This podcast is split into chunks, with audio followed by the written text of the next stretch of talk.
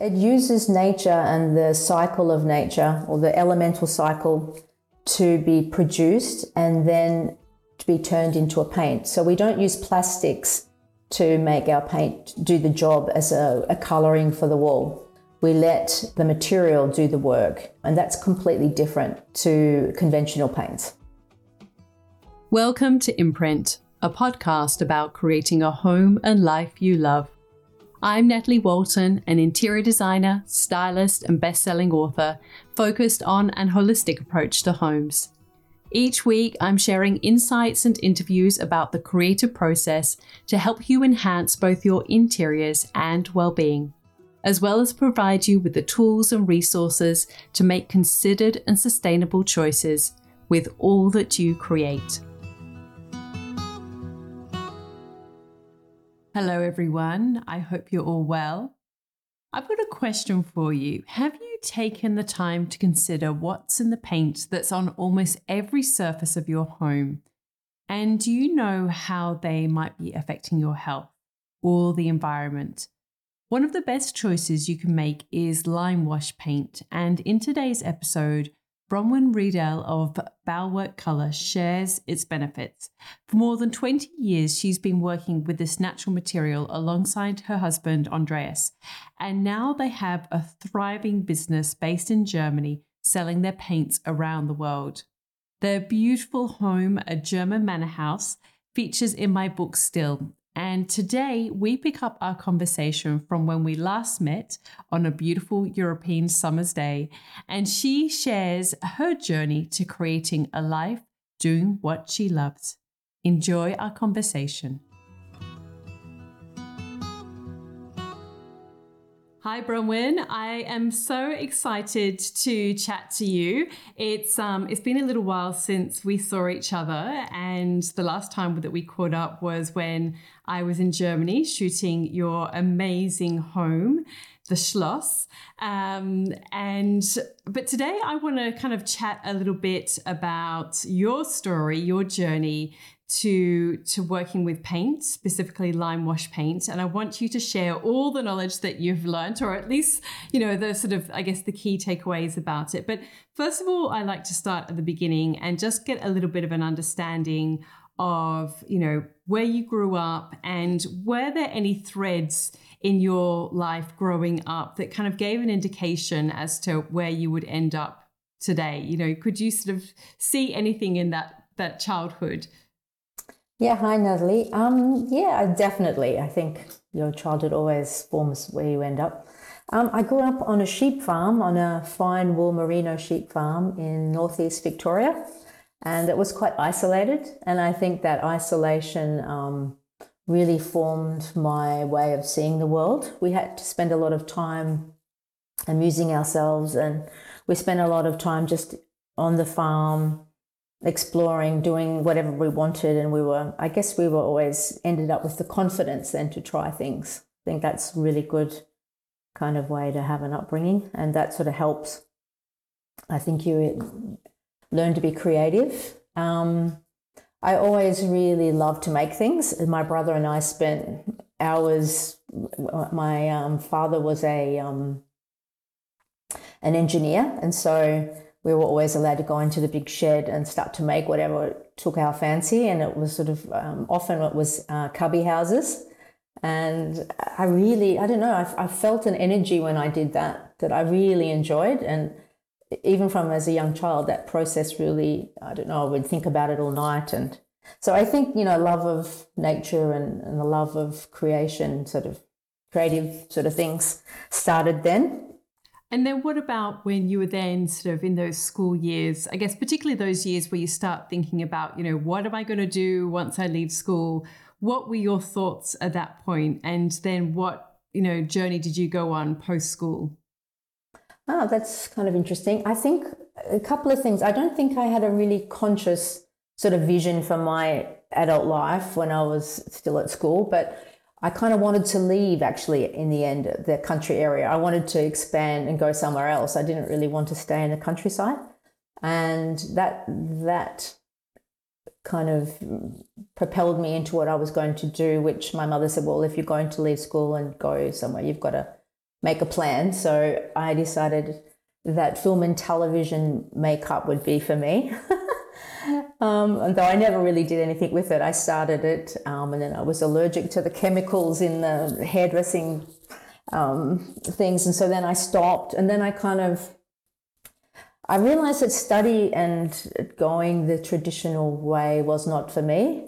Um, so sort of since then, I, I then just started doing my own things.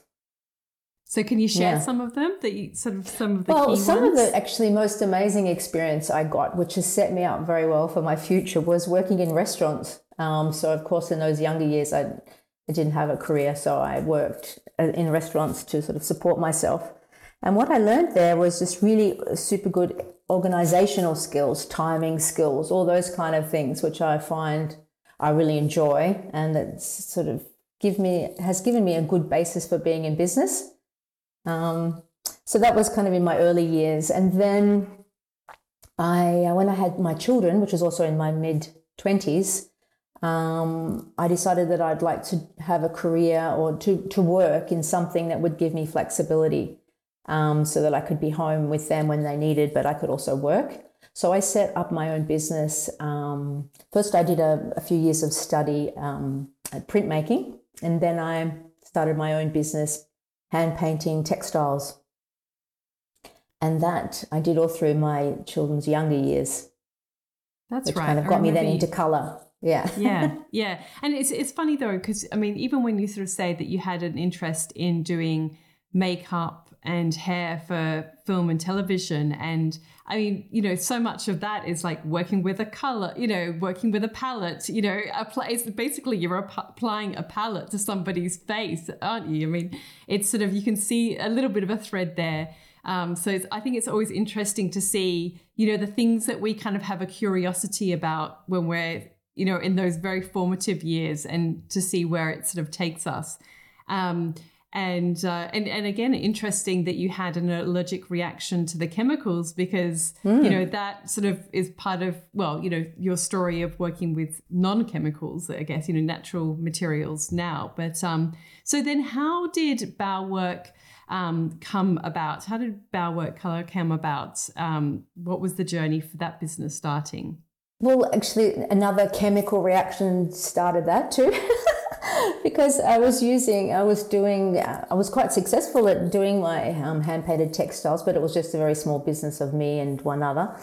And but then I had an accident and I couldn't work for a while.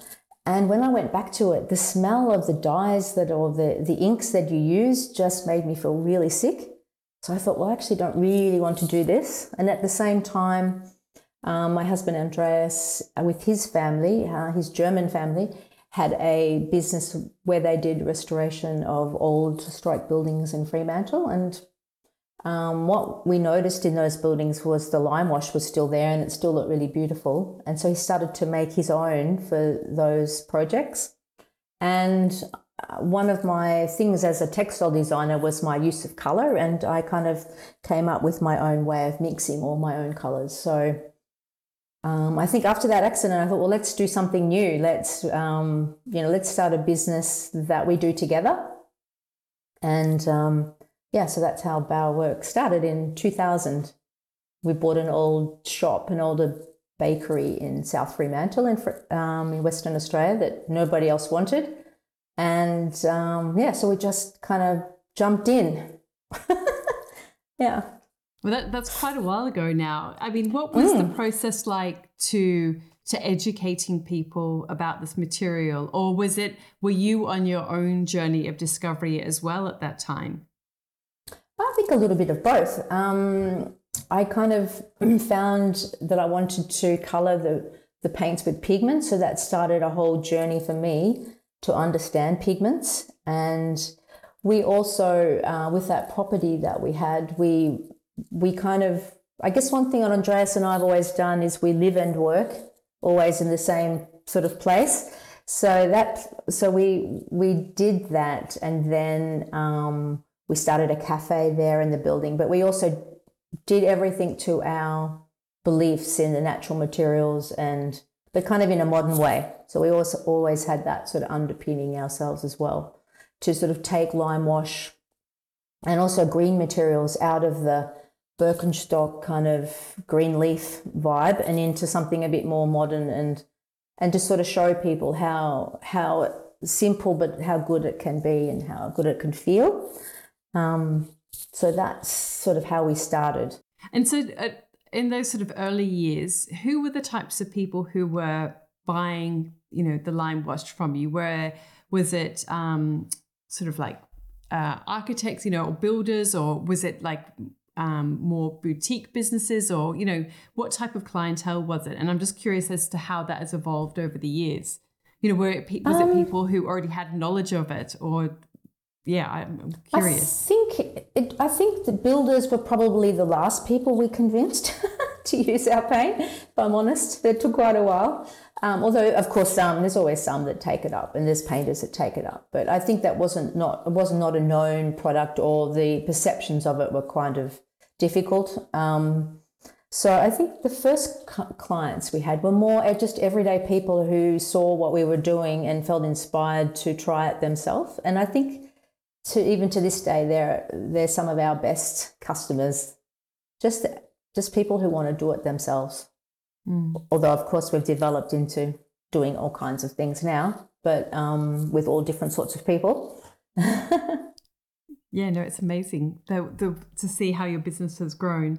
Can you give us um, a kind of a starter, you know, like a lime wash 101, explaining what actually it is and how is lime wash different to traditional paints that well when i say traditional paints you know the sort of the common ones that you sort of buy at the local hardware store.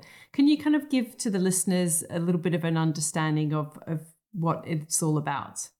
Well lime wash is a, is a paint that was actually traditional yes before uh, the conventional paints maybe is the better word. Um, it, it's it's a paint made from limestone um, or calcium carbonate. It's a stone that's made from minerals, um, so it works completely differently. It, t- it uses nature and the cycle of nature or the elemental cycle to be produced and then to be turned into a paint. So we don't use plastics to make our paint do the job as a, a colouring for the wall. We let the material do the work, and that's completely different to conventional paints.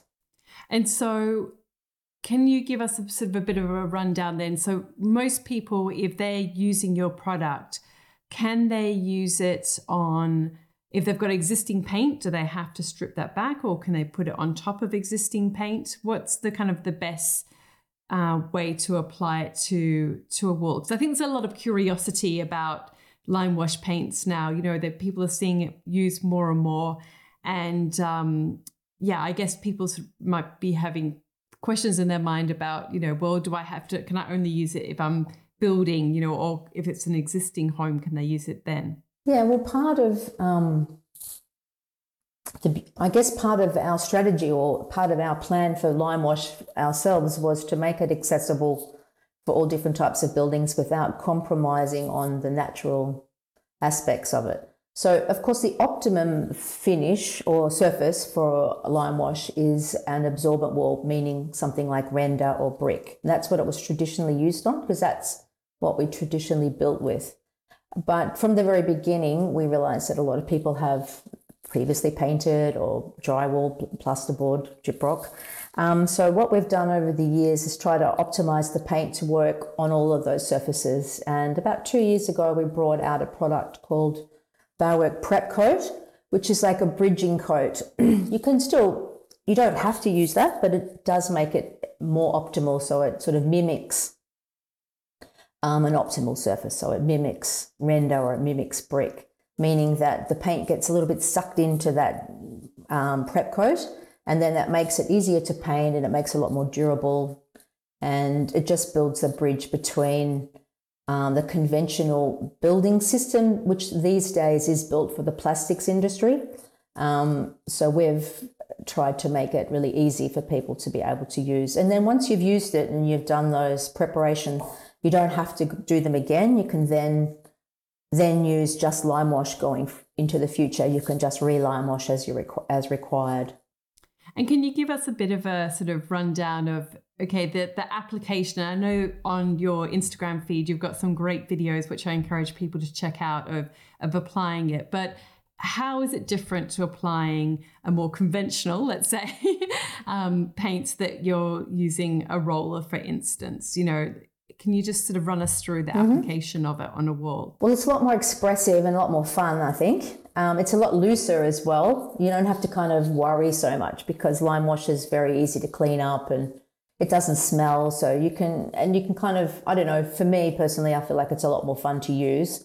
But um, yeah, you do need to use a brush. And there's a couple of rules with lime wash. You have to spread it out thinly um, and pattern it as you go. So you can't just kind of start and stop. You've got to commit to the whole wall. And um, yeah, it's it, if you don't spread it out correctly, um, it can then be a little bit powdery. So that's one um, thing you have to be aware of. But that's that's kind of basically it. Um, one of the things we say is you know, trust the process um, because it is different. And when you see it, you think, oh my goodness, what, what have I done? Um, but that's usually just the first coat. And then once you've done a second coat, it looks a lot different. Um, but yeah, I think most people end up enjoying it because it is a little bit more creative than just using a roller um, to paint your walls. Yeah. People write to us yeah. and say, oh, I'm sitting in my room and I can't stop looking at my walls. so I think that's really nice feedback. That's great. Um, and what about? Can you sort of share some of the health benefits of of using lime wash as opposed to the sort of more conventional paints as well? Oh well, there's quite a multitude. Um, one, it doesn't off gas, so that it has no VOCs because VOCs, you know, volatile organic compounds come from plastics and those type solvents and things like that. Um, so, and those chemicals off gas for years. Um, so that's, I think that's one of the major benefits. But it's also much kinder in the environment. Uh, the manufacture of it is very, very light on the environment. And the disposal is also very light on the environment. In many cases, you can just put it straight into your compost because it's made from limestone.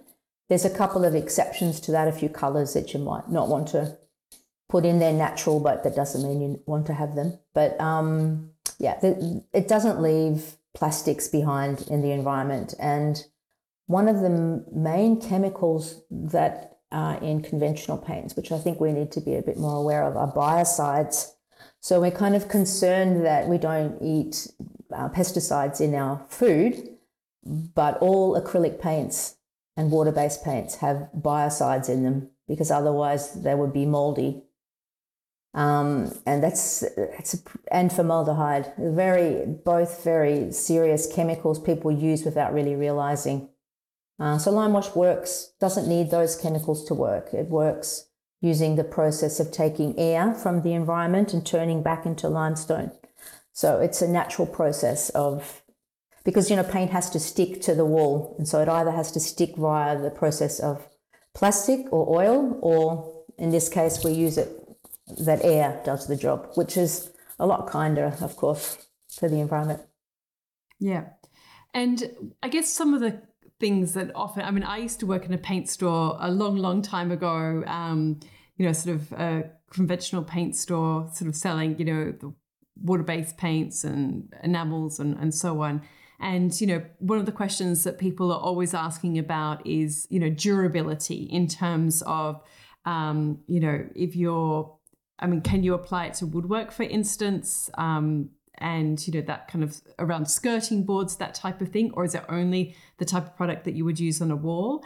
And also serviceability. So if you've got marks on the wall, children, you know, all of those kind of things, how easy is it to clean? You know, does the the color maybe come off at all if you're cleaning it, or you know, can you sort of share some insights into into those elements?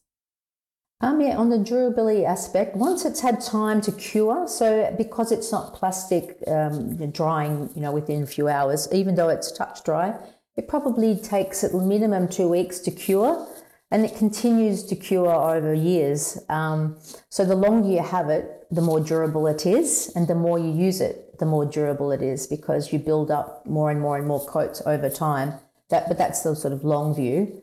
Um, w- regards to children, I mean, I think to me the the health aspects of lime wash totally outweigh durability concerns for me. That, and, but it's a personal choice, I think. Um, but what we say to people that want to have a bit more durable is use lighter colors because they're a lot easier repaired or redone. Um, also, lime washing is very quick. So once you've done it once, you can also do a refresher coat, which is what they always did traditionally. And refresher coats also have a lot of antibac lime wash has antibacterial qualities, and so it's a bit of a redo of your space. Uh, you can change your color, or you can, you know, you can change the color in your room in a morning and for under a few hundred dollars. So we sort of try to get people to consider it a different way. Durability comes with a cost to your health and the environment health. Uh, health. Um, so the durability that you get is usually with conventional paints. Usually requires a lot of chemicals. And we we made a decision in the very beginning that we would honor or go with what lime wash is and not try to make it into something it isn't. But in saying that, it's used in many commercial projects and we've used it in many projects of our own. And I actually don't find the durability that much different to conventional paints unless they're maybe oil based paints or something like that. And you cannot, we don't really recommend it to use it on wood. It's not a wood paint, but I do because I like it. so if you like it, you, there's nothing stopping you from doing it, but you, there's some rules to that. And it's, it's only then if you're a real lime wash diehard, I guess. yeah. Yeah. And what about in um, wet areas such as bathrooms? Is it suitable for those kind of spaces? Yeah, very suitable. It's really great in bathrooms uh, because of, once again, the antibacterial uh, properties. Mold doesn't grow very easily on lime wash because it's highly alkaline. And it also has the ability to uh, regulate humidity. So lime wash can store moisture, then release moisture, um, which just seems kind of uh, strange, but it can do that um, because it's a natural material. Um, we don't recommend it in place of tiles um, you know, you need to have uh, tiles in your shower and behind your sink. But in the bathroom, generally where you use paint, it's it's fantastic to use. Yeah, great, great. Um, I'm sure that you're going to have many people curious to to try it out um, if they haven't already. What about um, colors? I mean, as you say, you know, you you worked for many years with color as a um, textile pattern designer, and what what are some of the I guess, you know, I, I don't like using the word trend because I just, you know, I, I think that you've just got to go with what feels right for you. But when it comes to using this kind of product in spaces, is there a different way that it reacts to light? So, say, for instance, if somebody's got a dark room, does it absorb you know the darkness more or the light you know vice versa with the light? Like does it react differently to light in terms of what you might consider in terms of colors for different types of spaces? Yes it does a lot actually. Um, and that's one of the beauties of lime wash. Also sometimes some of the challenges of lime wash because um, it re- refracts light really beautifully but then it also really does refract what's around it so we always recommend really making sure that, that you test the color out in your space when you use it because um, all colors, you know, look different where you put them. But our colors, especially, are very light refractive, and that's because light bounces off limestone. Limestone's a sto- because it's a stone or a mineral. the refraction of it is much different than to flat plastic. Um, so I think one of the major things or things people love about our paint are actually the colors, and the colors are made by us differently to other paint brands. Um, we take, I've got a big collection of pigments, and I understand those pigments very well, and they're like my children in a way. and I, every color, I create every color, and I create every color, and I test it and try it out, and I see how it really looks on the wall and I choose and make colors like a painter would. Um, so I look to the undertone and I try to get under, you know, because we use natural pigments, also those natural undertones are you know, for instance, I use umber a lot. So that might be in every color a little bit, just underneath it. And it kind of gives the colors a different look to traditional, con- conventional paints because they're all tinted with um, a universal tinting system, which every paint com- uh, company uses pretty much. And those tinting systems are also, once again, um, solvent based and they there's maybe six to 12 choices. And so then the colors just don't have the nuance, I think, that, that we create with the lime, uh, with lime wash and pigment. Yeah, no, I can still remember. I'm pretty sure it was E16, which was like the, the ochre, you know, like that was the color that everyone, which was Dulux off white. I mean, that was the one that everyone would get, you know, into a four liter can of paint. So I used to sort of, you know, with the the yes. tinting system and and do it in that sense. So you know, it's um, yeah, but it's just I think it's so much more rich and so much more depth. Obviously, with the the sort of the lime wash finish. Again, like you've kind of worked a lot with, um, you know, a range of different people and had collaborations with different designers, such as Abigail Ahern, and I actually recently interviewed um, Louisa Grey from House of Grey, and she's done some colors with you.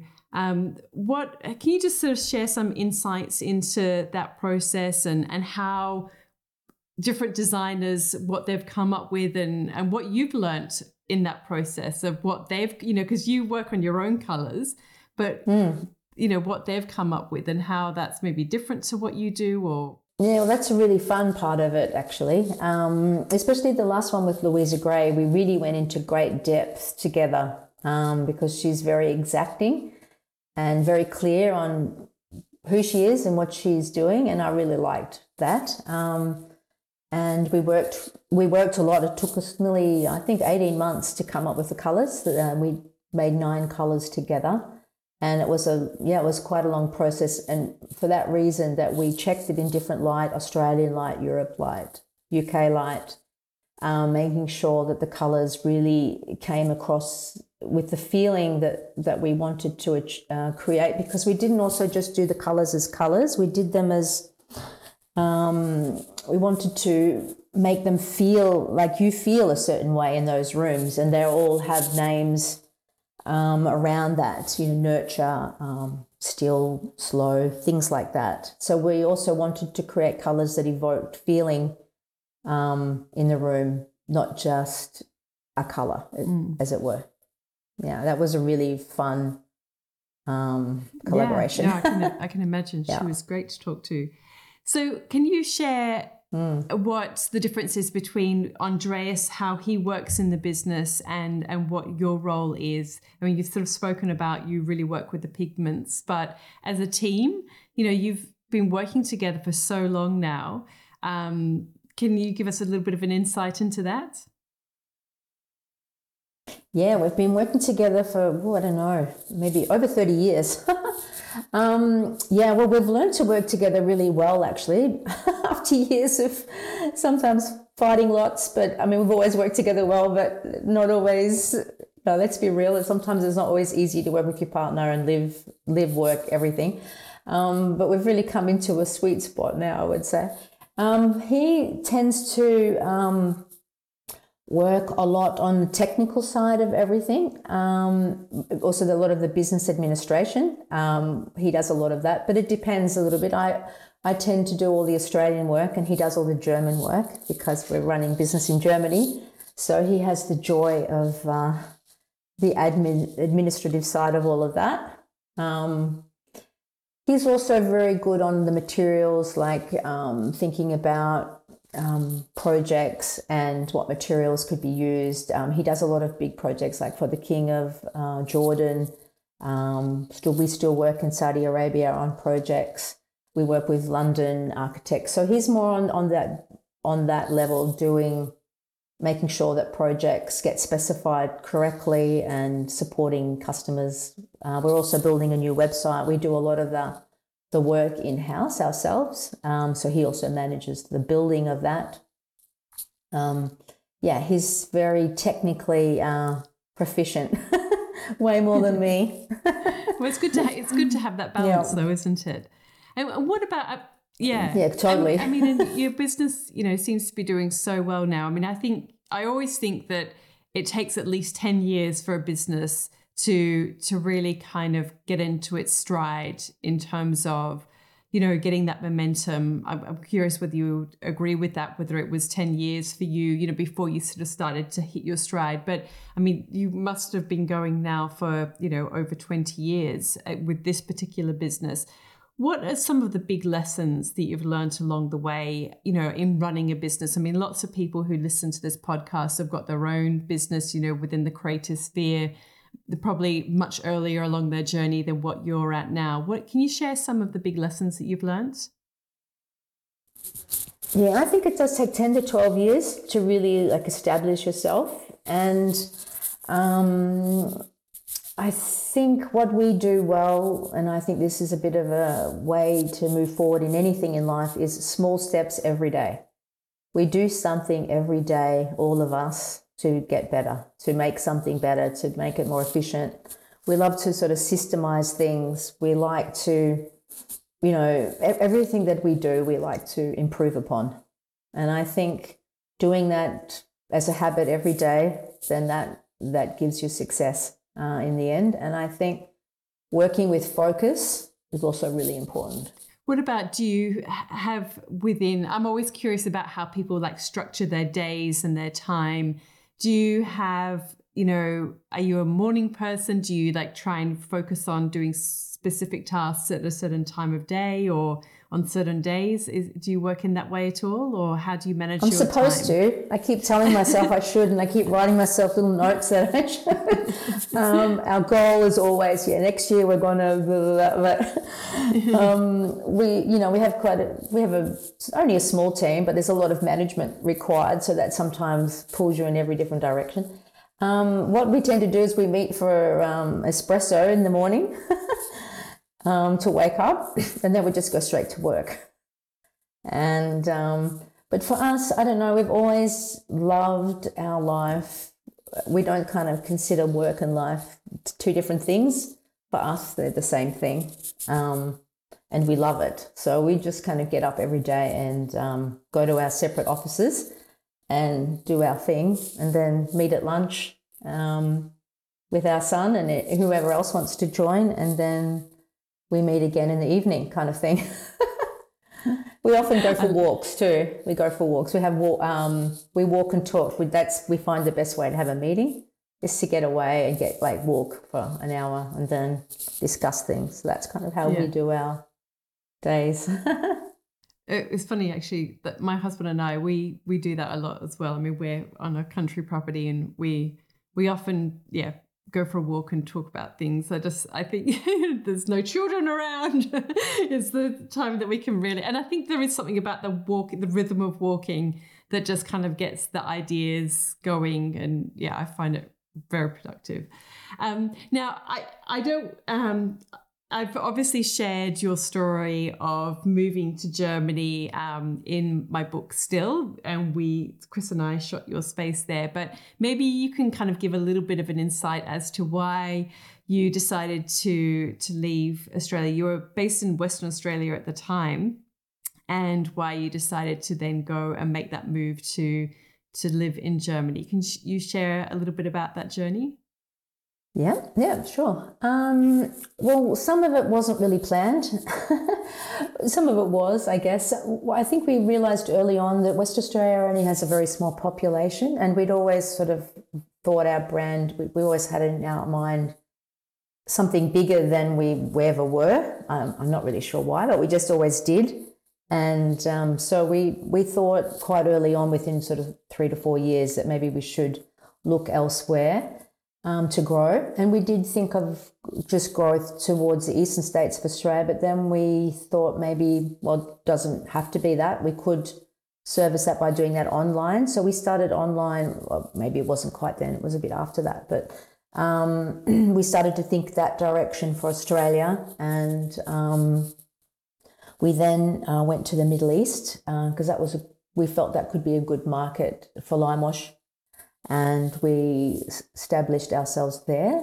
And then during that, we kind of traveled to Europe because Andreas is German, and also I love Europe. Um, and I'd also sort of had in the back of my mind that I'd like to live elsewhere because we'd lived a long time. Well, I'd lived my whole life in Australia, and we'd lived a long time in Fremantle. Even though I love Fremantle, I wanted to experience living somewhere else. So that was kind of the background. And one of the times we were on holiday here, uh, we found this house online. Um, that has Europe's oldest plane tree. And in all the houses that we ever built or did in Australia, we always planted plane trees. We've loved always loved them. And so we came to have a look and then fell in love with the house and bought it on a kind of crazy whim um, with no plans really to live here or work here. At that time, we were busy doing other things. And so for a long time, I think we've had the house now maybe 13 years, to 12 years. And um, we hadn't really planned to live here and work here. So we just used to come on holidays and have fun. And um, you know, we love decorating, love projects, love building, all of those things. So for us, that was fun. And then, um, I don't know, maybe six years ago or so, we thought, actually, this is really great here. And um, let's transition out of Middle East and into Europe um, just for ourselves to live. And then we started doing work, and then we started we started with a very small team, and then we just built it. Um, and you know, we've turned it into something quite large, um, bigger than we imagined actually. And yeah, so and it's growing all the time. So we're spending a lot of time. Um, we've also got two very large barns here, which we're just about finished renovating for the entire production uh, to be done in. Yeah, so it's been a really good fun, and I love living in the countryside yeah. in Germany. Oh, it was a beautiful spot. I think you. It's one of those barns. Someone had a wedding there just after we left. Yes. Yeah. Mm. Yes. Yeah, yeah. Yeah. That's right. My nephew. Oh, that was so good. It was a very good beginning yeah, for the it's, barn. It's yeah. nice when you have those kind of occasions. It's like it kind of gives brings this beautiful yeah. energy to them, and um, yeah, it's I mean, it's an amazing home. I yeah, I, I love the experience of getting to stay there and um and how is the house? is it? I mean, is it? The house is probably not that much different because we always just for everyone to know it's a very large old house, like a twenty room manor house, um, which was completely without electricity and everything when we got it, broken windows, etc. So it's now habitable, and we have heating, and we have all the all the things you need, but it's still not renovated. It's probably a lifetime's work. But we love it and we, we enjoy living in it. We tend to sort of always be doing working on our business rather than our house. But um, yeah, it's it's lovely. It's a lovely house. We love having people visit. Yeah, no, it was it was beautiful. yeah. All right. Well, before you go, I've got some other questions that I like to ask guests um, towards the end, and they're just kind of to give a little bit more of an insight into you and and um, yeah, what what you're inspired by and all of those things. So, the first of all, mm-hmm. um, the question, the first question is, which five words best describe you? Well, first would be impatient. Very. Um, I've written them down so that I can remember them. Um, enthusiastic. I'm very enthusiastic about everything. Um, pretty determined. I guess I'm quite passionate and what about what I do. Um, and I think I'm. I think I would like to say that I'm kind. I think that's a very um, important quality. I hope that I have. Um, but maybe not yeah. always to myself. I'm a little bit mm. self-critical. I guess that would yeah, be me. I no. think. um, I mean, I, I, think you're yes, definitely very kind. Um, what's the best life or career lesson you've learned? I'll be yourself. Mm. Like it, it's obvious, but it takes. I think for myself anyway, it takes a long time to sit in yourself. Um, and you know, and it's okay to make mistakes, and um, you know, and it, everything. It's okay that things take time. I'm impatient too, so I need to hear that one. um, what's your proudest career achievement? Oh gosh, um, I don't know. I think my proudest career achievement is to have a successful business after so many years and have a, a successful family business. Um, both our sons work in our business. I well, obviously work with my husband, and um, and we have people that are proud to work with us. I think that's I think that's my what I feel is an achievement, and that uh, I feel we've created a brand that people um, respond to and, and, and feel that we have integrity and things like that. that those things are really Mm. important to me. No, it is. It's great. What's been your best decision? Mm, gosh, don't know. Buying that house? Yeah, maybe. Yeah, maybe. I mean, yes, I do. I think one of my best decisions is to have moved to, to Germany. I do love it. Yeah, I think to buy this Yeah. house. I think you're right. Yeah, thanks for okay. that prompt. Who inspires you? Oh, yeah, my family again. Yeah, and my extended family um, as well. We're lucky to have be blessed with a lot of extended family and uh, and friends. You know, things people that. Uh, I love people that are doing things, and, and I love getting together and we all talk about. And, and we don't just do it about our work, but personally, we all like to sort of, we're all interested in growth and, um, yeah, expanding ourselves. Yeah. Yeah. I, You- I like that. Yeah, both of you are good at a conversation. I remember that. it was really good. Does that mean we talk too it was much? good. It was good. No, I mean, some people are just really comfortable chatting. Yeah, yeah. no, just joking. Um, what are you passionate about? Well, uh, just about everything, I think. I'm very passionate about, um, yeah, my life, um, my kids, my husband. Yeah, I'm, I'm passionate about life in general. Um, and, and my work, I just absolutely love it. I, uh, 22 years, I never, never didn't once wake up feeling excited to go to, to for my day. I, I think I'm really blessed. yeah. What dream do you still want to fulfill? I'd like to do more on our house.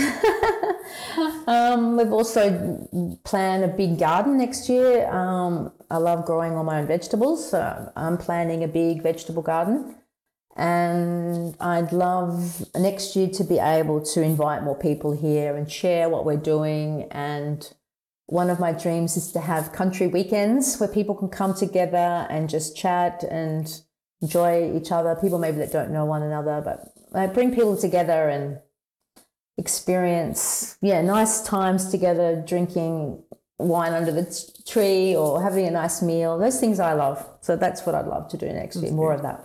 What are you reading? Have you got anything on your bedside table at the moment? Yes, I'm reading Fabric by Victoria Finlay. It's a book about the history of fabrics, which is really fascinating. Yeah, I love it. I quite like fabrics still. So is that um, nonfiction, a nonfiction book? Yeah, it's non-fiction. Yeah. Yeah. Yeah, interesting. Yeah, it's really good. Yeah, great. And what are you listening to? Do you listen to any podcasts or otherwise music? You know, what, what do you like listening to? I'm listening to, I love listening to the BBC. I'm listening to Intrigue, which has got lots of really fascinating stories. Um, and the one I'm listening to currently is because I'm always interested to learn more about German history, um, which is about the people that did a tunnel between the old East Germany to escape into West Germany. I found that it's a really great podcast, very interesting. Wow, interesting. Yeah. I love history. Yeah. Yeah. Yeah. No, well, I mean, as per your house, there's lots of history in that house. Yeah. yeah. It's amazing. Yeah. Um, and finally, what piece of advice would you give to your younger self? that it's okay to make mistakes. Yeah, like, and it's okay. Yeah, and just to accept yourself. You, you know, I don't think it's very easy when you're young to really see who you are. Yeah, no, I can I can appreciate that completely. Well, thank you so much, Bronwyn. It has been such a delight to connect with you again and and learn, you know, what you've been up to and all of the things about your amazing company and products. And um, yeah, I'm I'm really excited for for people to go out and, and try it for themselves and and see the difference. So thank you for your time today. Well, thanks so much, Natalie. It was really great talking to you. You Made it really easy. Thanks. All of the links and info for this episode are at nataliewalton.com forward slash podcast. Don't forget to subscribe so that you can get a direct download of the latest episode. And I really appreciate when you take a minute to rate and review, as well as share the love with someone you know who might benefit from this episode, or on social media. If you'd like to access a range of free resources, come visit my website, nataliewalton.com. Thank you to Jaeger Media for producing this podcast.